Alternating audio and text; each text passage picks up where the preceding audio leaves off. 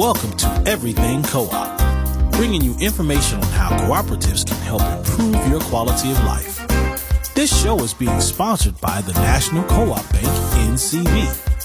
The NCB is dedicated to strengthening communities nationwide for the delivery of banking and financial services for the nation's cooperatives, their members, and other socially responsible organizations. For more information on the power of community ownership, visit ncb.coop. That's ncb.coop. Now stay tuned for your host, Vernon Oakes. Good morning, everybody. This is Vernon Oakes. Welcome to Everything Cooperative. Uh, this morning, uh, I'm hoping you're having a great day, great day this Thursday morning. This morning, we're going to talk about something I really enjoy talking about. We're going to talk about food and we're going to talk about co-ops.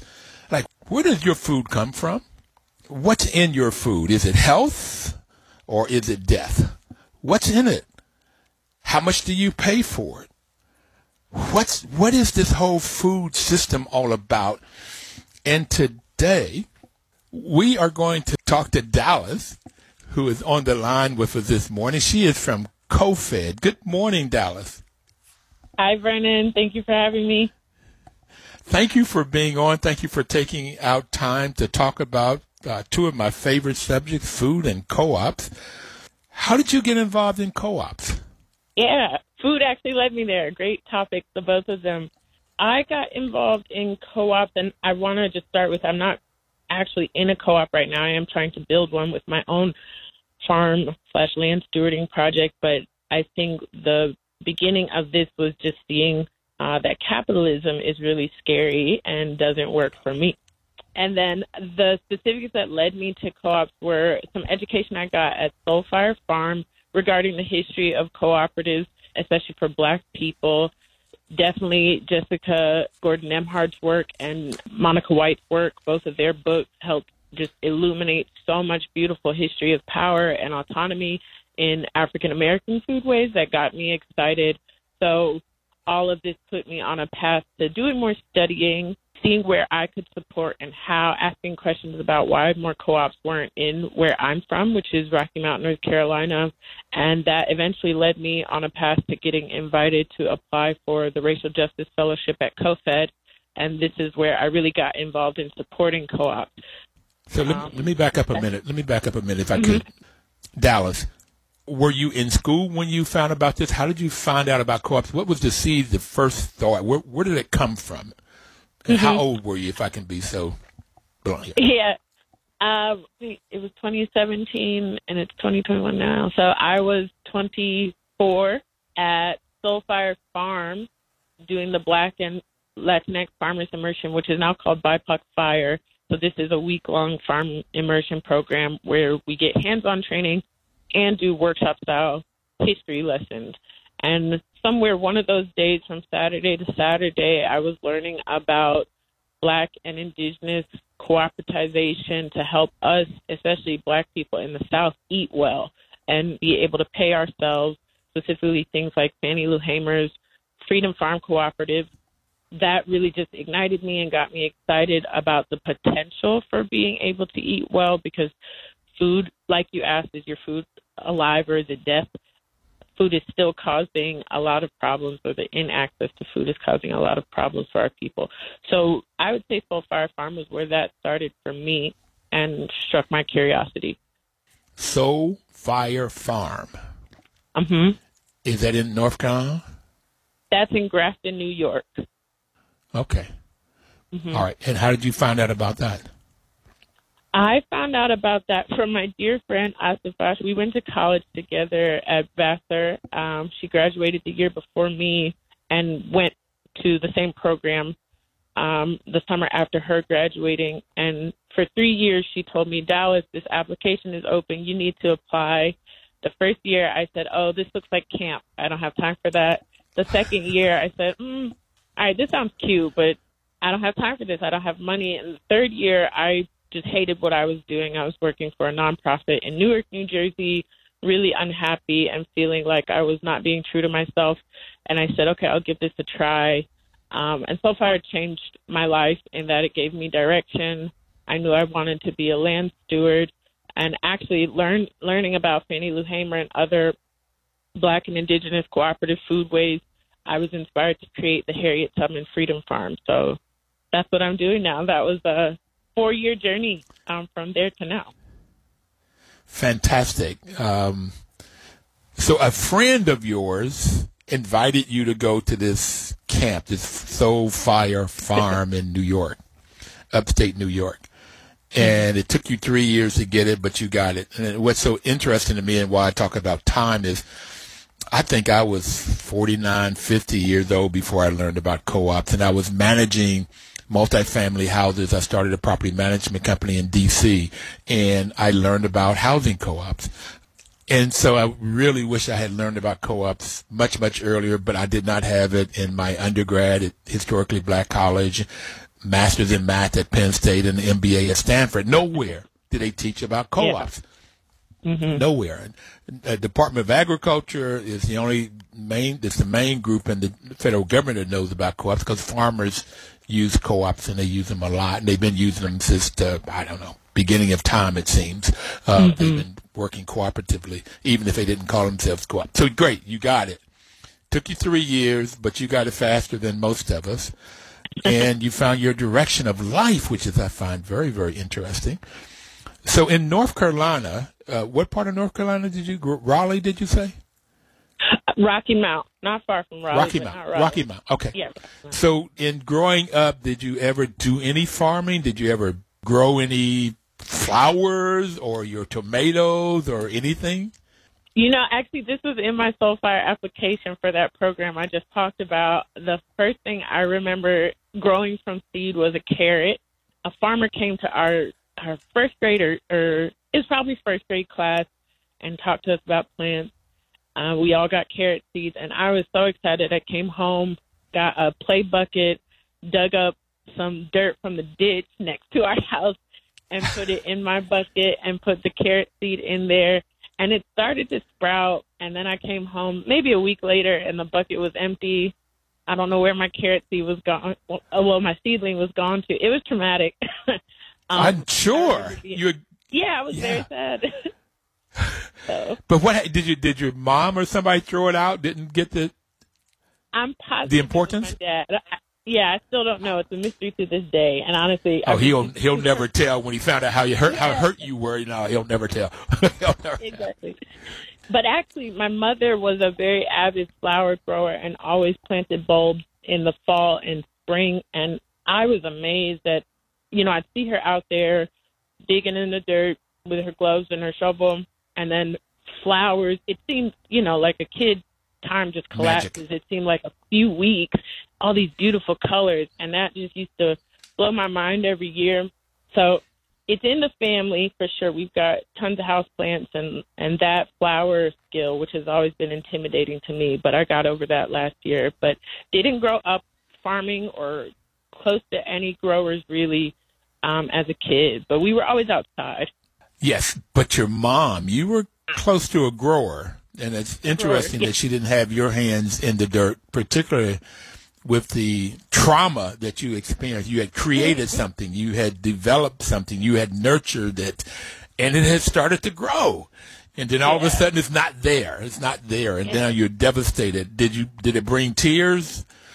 Did it hurt. I think I did start crying because I was like, "Where's my carrot? What's going on here?" Because I, I checked on that thing every day. I was so excited I wanted to know what it tasted like. I realize now I, I should not eat that carrot from the ditch soil, but same, it would have been a beautiful process.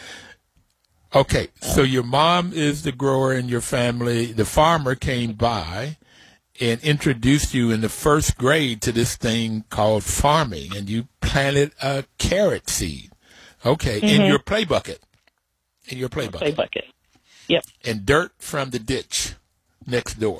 Okay, I got I got the picture. So that's all you need for people at home: ditch dirt and carrot seeds. some kind of a seed, some kind of desire. Now, I want to jump all the way over to. Are you now doing this to young people, trying to get young people involved like you were in the first grade? Somewhat. I haven't gone to any schools, what with the pandemic and all, but I've I've been speaking virtually to students across the country as a farmer from representing the Harriet Tubman Freedom Farm, and I had a few events last year called Planting for Our Ancestors on the Land. So quite a few babies did come out. They planted pecan or pecan trees, depending on where you're from. Several perennials. Got to taste things that I was growing: garlic chives, um, yard long beans. So I've had kids out, and that's something I'm really passionate about: is having the young people come out and put their hands in the dirt and you know, learn about those seeds and see what happens when they touch land. So when you say young people, what age are those? The kids I've had out have ranged from four years old to I think the oldest one's eleven so far. I would love to be working hands on with older youth as well. Have not gotten there yet, but that's definitely a goal. See, because I'm 73, I'm turning, I'm getting 74 this year. So when you were young at 27, so when you say young people, okay, those that's.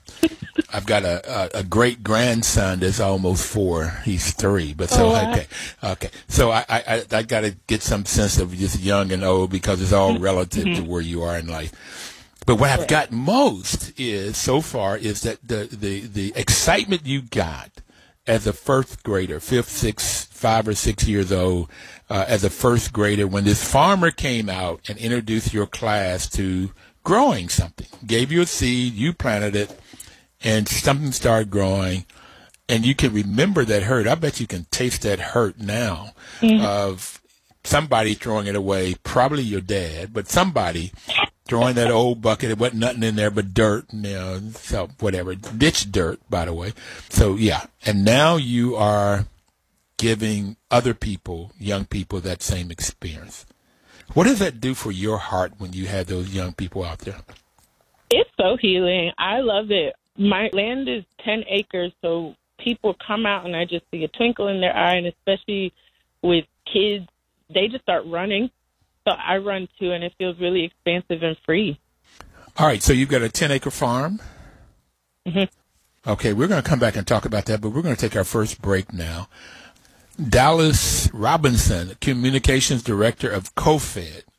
And you can go to cofed.coop, C-O-F-E-D dot C-O-O-P.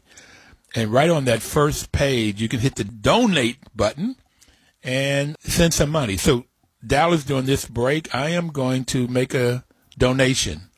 It's real easy uh, because I'm already a member of Act Blue and they already have my Visa card up and everything. So I'll do this in the next break. Everybody out there, we'll be right back. Please do not touch that dial.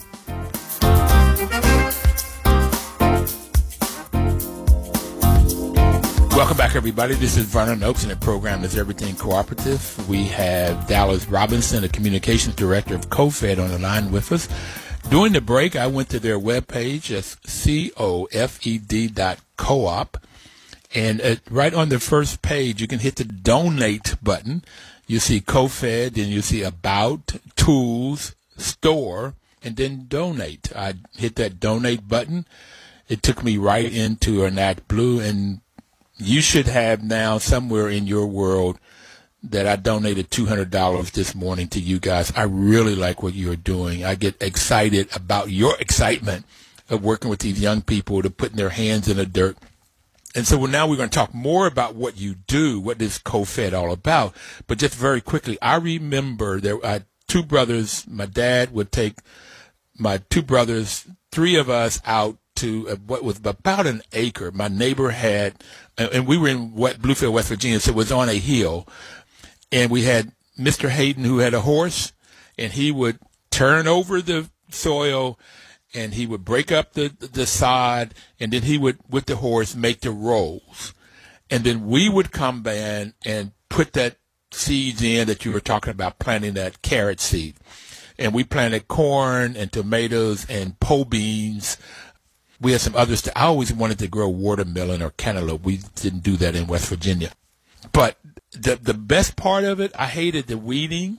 I did. I hated that. But the best part of it was eating the food from from. So it was harvesting, which was not like second best, but best part of it was eating that food, and there was a tremendous difference in that taste. Tremendous difference. Mm-hmm. So yes, I grew up liking this, and I'll put it out here. I'm looking for 10, 20, 30 acres, and they tell me I, what I want to do, I can do it on an acre or 2 mm-hmm. So I'm looking for some land to buy so I can get my hands in the soil. I don't even want to call it dirt anymore, let alone a ditch next door. Uh, get in the soil and grow something to get that same excited excitement you got at five or six years old in the first grade to watch this carrot grow. And then also to how to help other young folk, young and young at heart people, get that same same experience. So let's talk about what you guys do at CoFed. What what do you do? Absolutely. We do a lot at CoFed. Um, I, I think our biggest and most exciting thing is just cheerleading and validating young Black, Indigenous, and people of color cooperators. So at CoFed, we are on a mission to partner with cooperators of color and especially LGBTQIA plus cooperators building their businesses, co-ops are businesses. So that goes through different education we offer, some one-on-one relationship development things, and honestly, a lot of listening to people and seeing what they're going through and seeing how we can weave connections to the experts that we also know and love. The three of us co-directors, myself, Tia, and Suparna, are really passionate about seeing our people win and our people do well. And we understand a lot of the harsh realities that people are working through. So we offer several programs. We're adapting new ones constantly. We had a really successful year last last year generating funds and um, are looking to expand the ways we can do cooperative education that's rooted in love. Cooperative education rooted in love. Cooperative education rooted in love. Okay, I like that. So the team is Dallas, Suparna, and Tia. Mm-hmm. And so if you go to the web page, that's CoFed, C O F E D, like we cooperatively fed everybody, cofed.coop, cofed.coop. And right on that first, if you hit about, you, you, it tells what they do, and then you hit the team, and you can see a picture of Dallas, picture of Suparna, and uh, Tia. And you're in North Carolina. Where is Suparna? Mm-hmm. Suparna's in San Diego. Mm-hmm. And Tia? Tia is also in North Carolina in, in Durham. Okay. Mm-hmm. All right. So that's the team. So let's talk about your projects. You mentioned one or two. What kind of projects do you have? What are you working on? Yeah. So we're supporting different cooperators um, across the country, which is really exciting since we're all across the country. A few projects and ways we do that are, for example, our program BUD. BUD is Build, Unlearn, Decolonize. We do like acronyms at CoFed. Build, Unlearn, and Decolonize. Uh-huh. BUD. Okay. Bud. So yeah. I, I, think of bud as like uh, the plant, that little carrot seed budding out, growing. Bud. Yeah. And you There's say that's build. Uh-huh. Okay. Uh-huh there's always a double entendre. That's also the imagery we want to get. The BUD program is specifically a cooperative education intensive, five weeks that we transformed from our one week summer co op academy, which was an in person summer learning experience for different cooperative teams. So, same um, sort of application process, but this time we were able to go bigger because we were virtual due to the pandemic and we were actually able to break daily themes into weekly themes. So, um, helping cooperative teams learn about how their cooperative can bud or build on learn decolonize through legal, financial, storytelling, and narrative building support throughout those weeks. So it was really fun, a great way to meet cooperators from all over the country. We went from California to the uh, Midwest to Northeast and Southern U.S. So you're all over the U.S. building, getting people to unlearn what they've learned, and then decolonize. And I, that colonization to me is what the British have all done all, all across the world, particularly when they colonized the U.S. and brought in blacks and uh, indigenous people. They tried to enslave all of us, black, brown, indigenous, uh, and if not enslave us, keep us poor. So we're to, always dependent on them, and they can they can have uh, cheap labor, and we have to buy whatever they produce, whether it's good for us Right. or not. That's Exactly.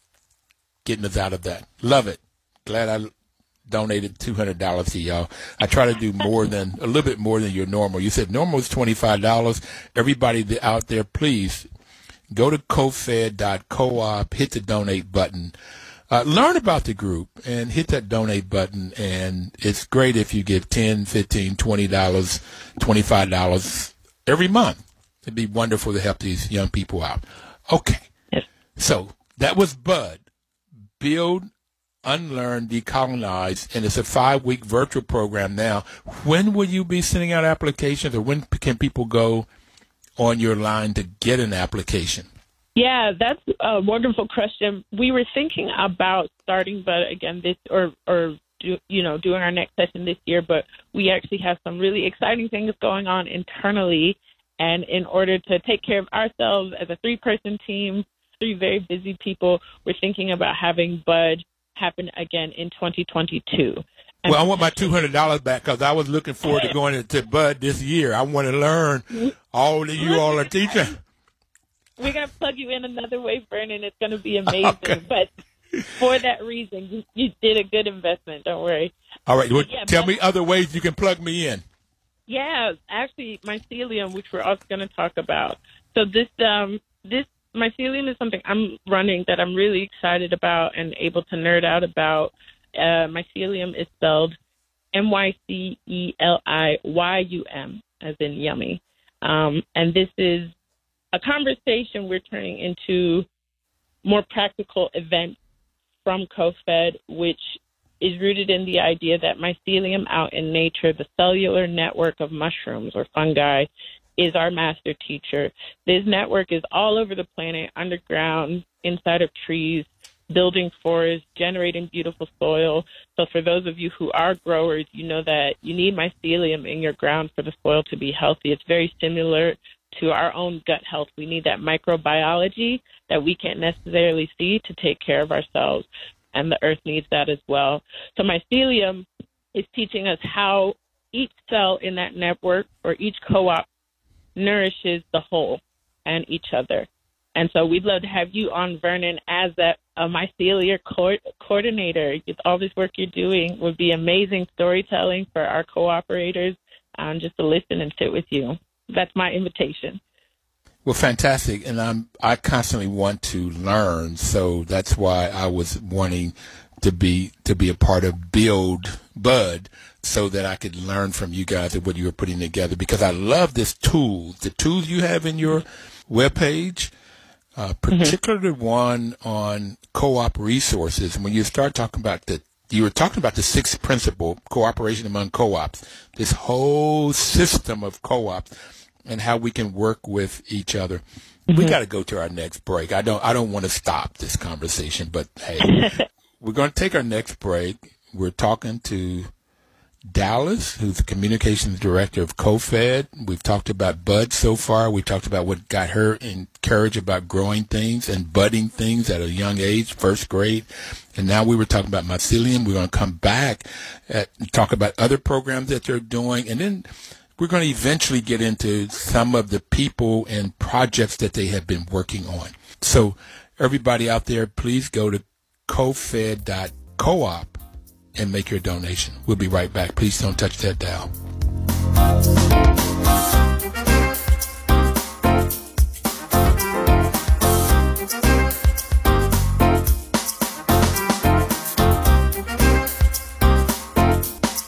Welcome back, everybody. This is Vernon Oakes, and the program is Everything Cooperative. We've been on air for seven and a half years now, and throughout that time, National Cooperative Bank has been supporting us both financially and in the cooperative spirit, giving us a lot of information about this whole co-op ecosystem that Dallas and I are going to talk a little bit more about here.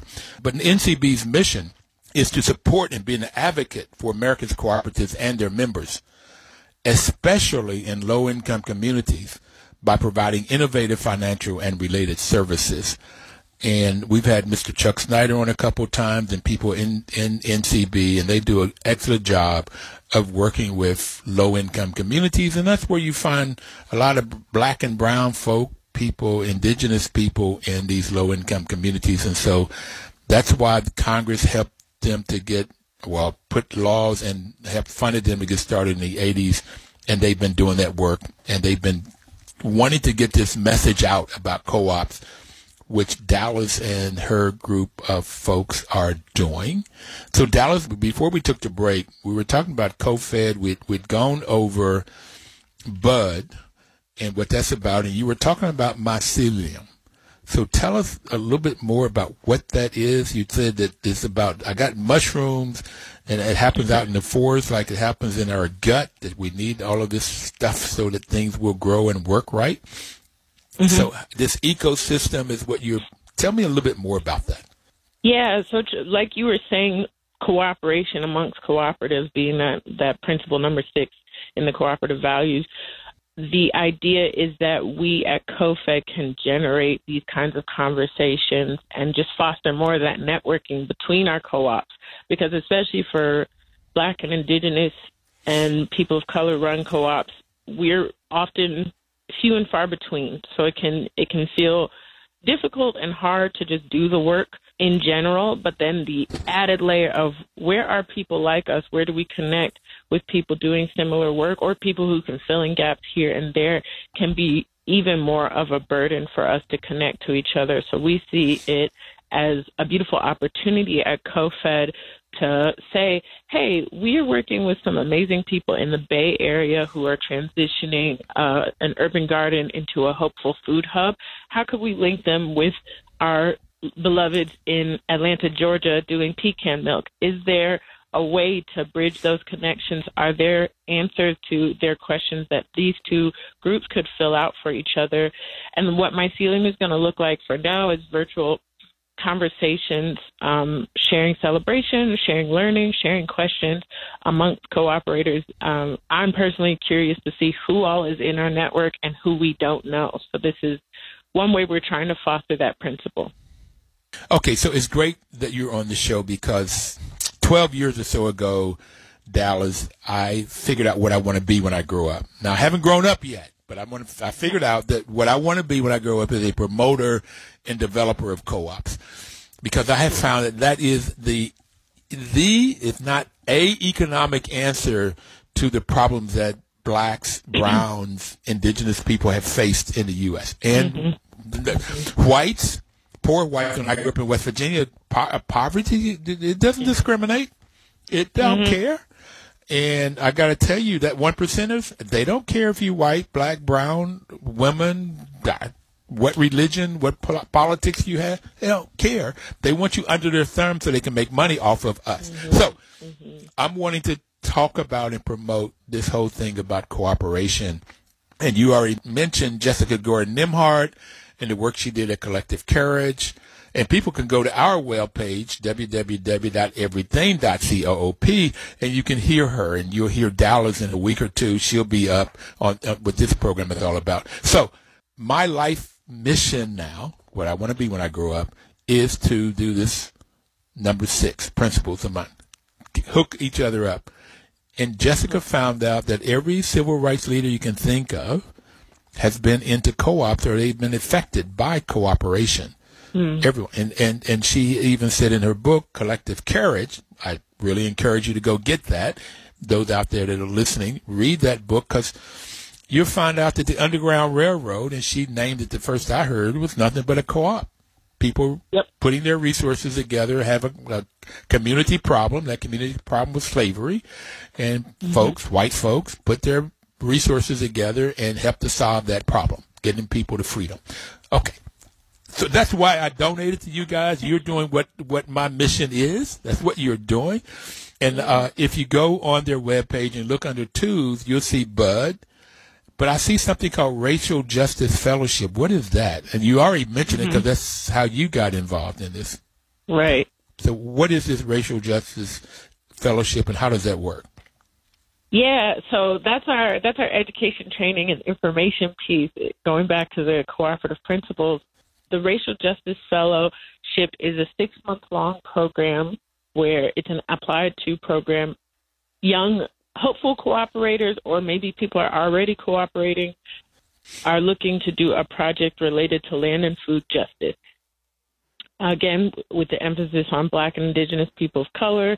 And we are really excited. This last year, we were able to go up from two fellows, which is what we've had for the past few years, to three. And these projects are self determined. So it's fellowship process where the fellows come in with an idea, work on it for six months, and obviously beyond that six months is not a lot of time at all. But our goal at CoFed is to really foster and develop a sense of leadership and autonomy inside of this land and food project and help people develop their racial, gender, ability, justice understanding. So it's a shared learning process for the both of us in, in terms of myself and the fellows that we worked with. Some examples this year we had Yadi from Chicago building a grow kit, which was a box from recycled pallets that they're turning into an indoor grow space for low light apartments, specifically answering a community issue of people who live in Chicago in the urban setting with not much outdoor light and hardly any access to land. So how do we bring land indoors so people can grow something, whether it be herbs, lettuces, kales, um, and be able to eat? And like you were saying, planting those corn seeds back in West Virginia, that flavor is totally different when it's grown from your own hand. Yadi wanted people to eat well and developed a beautiful prototype over the six months while learning about racial issues involving urban planning and things like that throughout the fellowship. Okay, so that is your program. Listen, you have mentioned principles.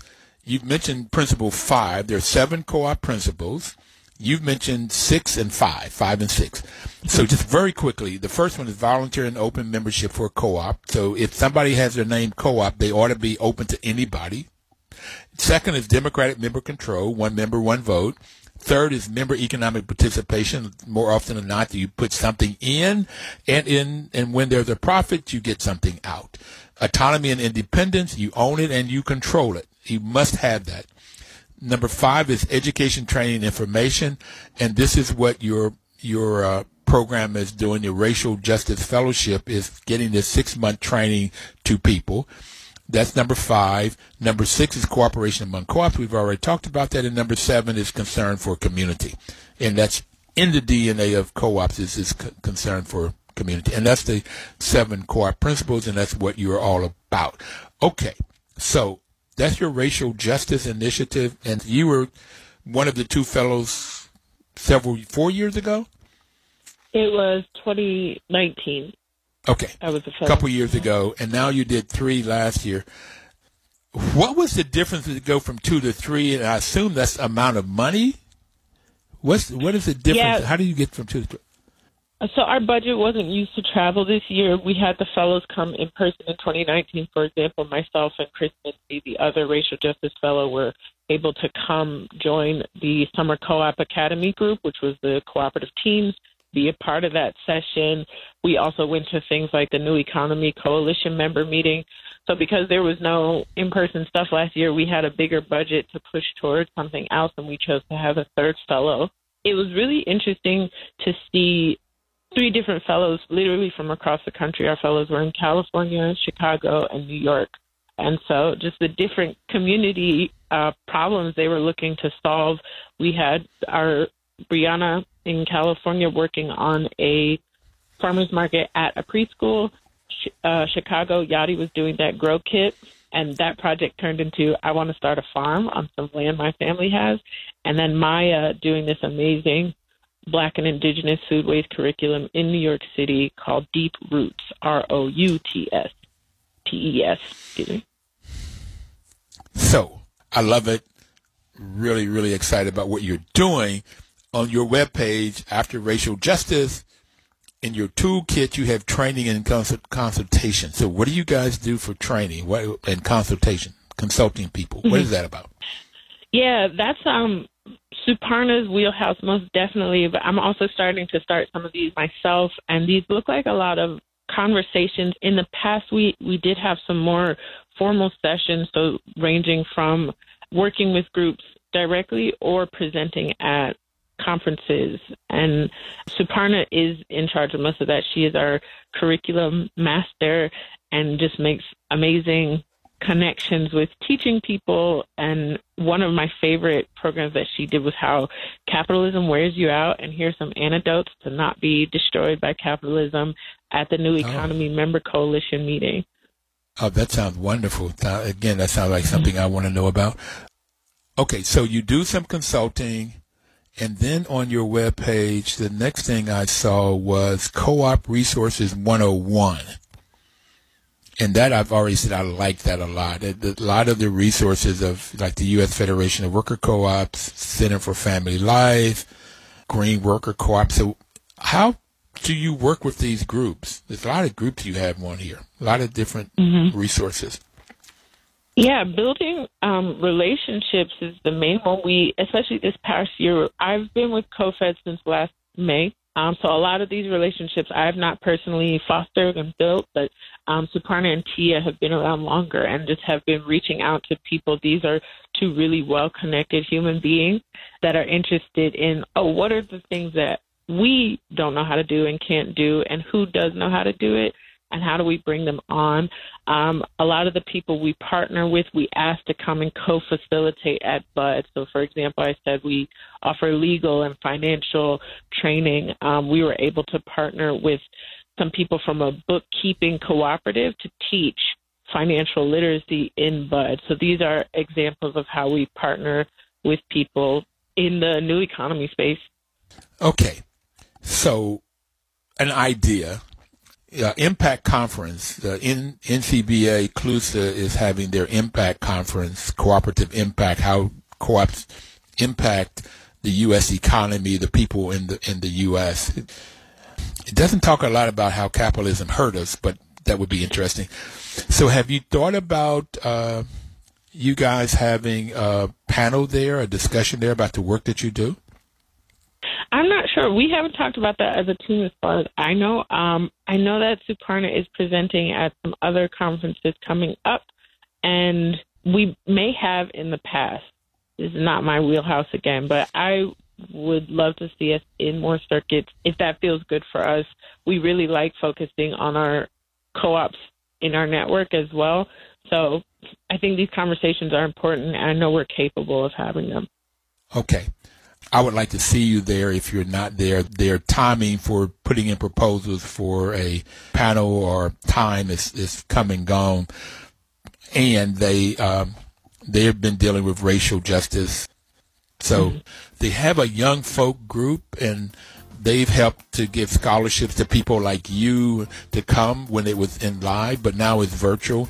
They still have this young people group that all three of you all would probably fit in, in age wise.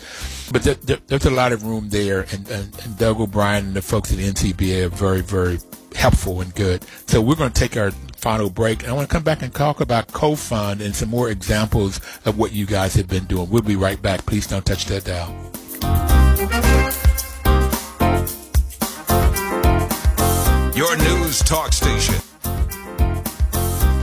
Welcome back, everybody. This is Vernon Oakes. The program is Everything Co-op, and we have Dallas Robinson on with us this, today. She's a communications direct, director for COFED, and you can go to cofed.coop to get information about them. We've been talking about the tools. We talked about their program BUD, uh, Build, Unlearn, Decolonize. We talked about the Racial Justice Fellowship. They do some training and consulting to group, and they have a lot of resources in their tools group. Uh, we've also talked about mycelium, which I really like looking at the whole ecosystem, and that's going with the f- principle of cooperation. But CoFund is some is something else that's on your webpage. What is that, Dallas? Yeah, the CoFund we're so excited about. We'd had a dream for the last two years, I think, to be able to leverage our privileges as a nonprofit into redirecting stolen wealth to the people who deserve it, which we believe are BIPOC cooperators, especially those working on land and food justice. And this is our co-fund. It's our first ever regranting program.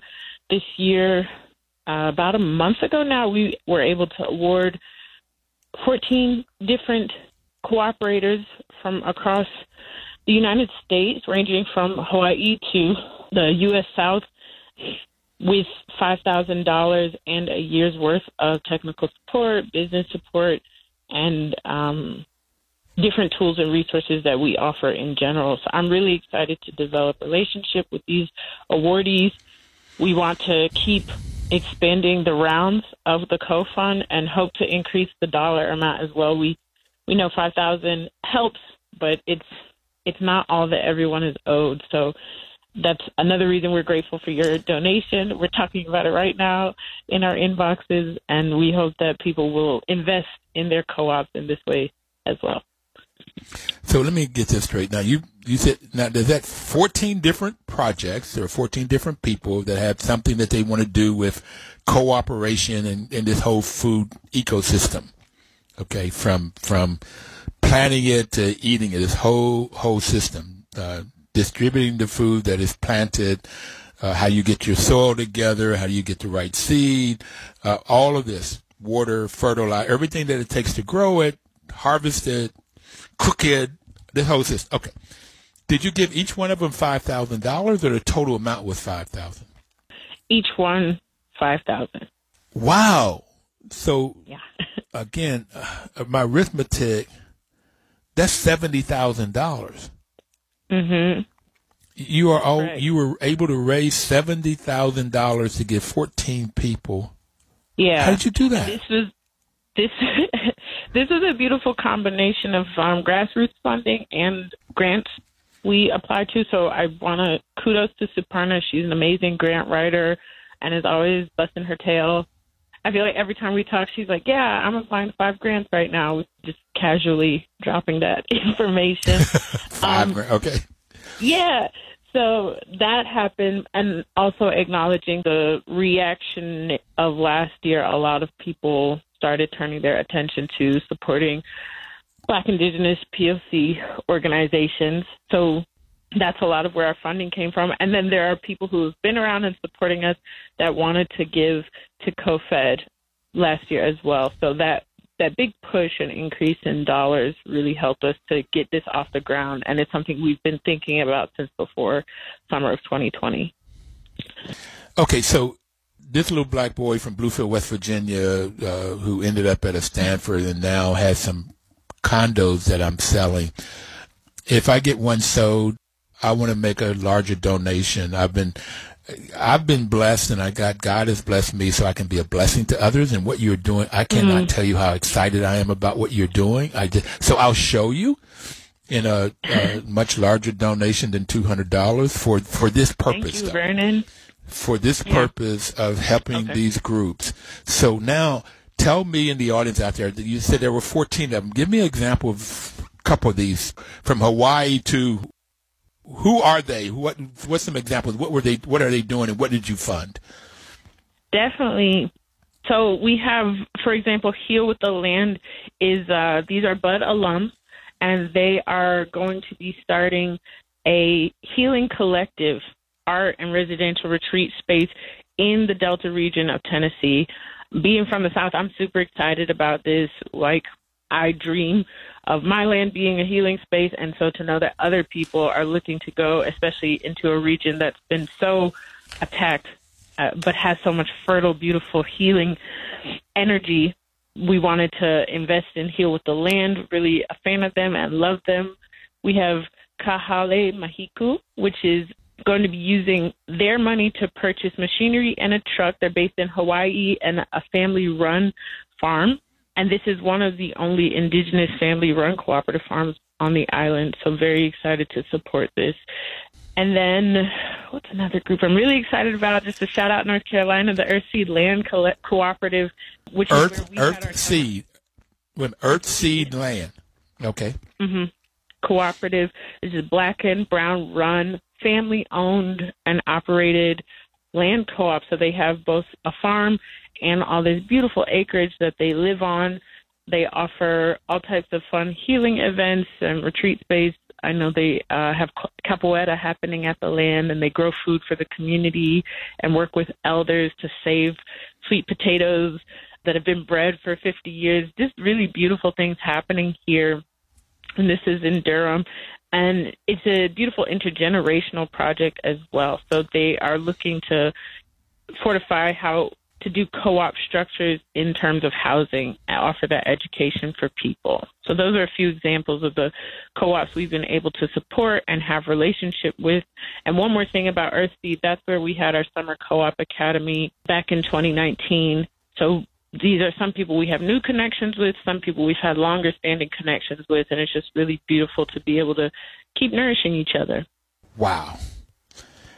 So we are living in, I, I call it six pandemics right now COVID 19, racism, which we've talked a little bit about. Uh, we have a poor economy based on, I say, racism and COVID. We have mm-hmm. uh, climate change and all of the fires and things that are happening in storms. Could be drought in this farming. Uh, we have guns, folks killing each other. That's five, and then we have stupidity. To, to me, stupidity is worse. And you're trying to get more people to understand life and and life lived in a better way through this ecosystem. Uh, how do you see what you're doing that's going to help us on the other side at least the COVID pandemic?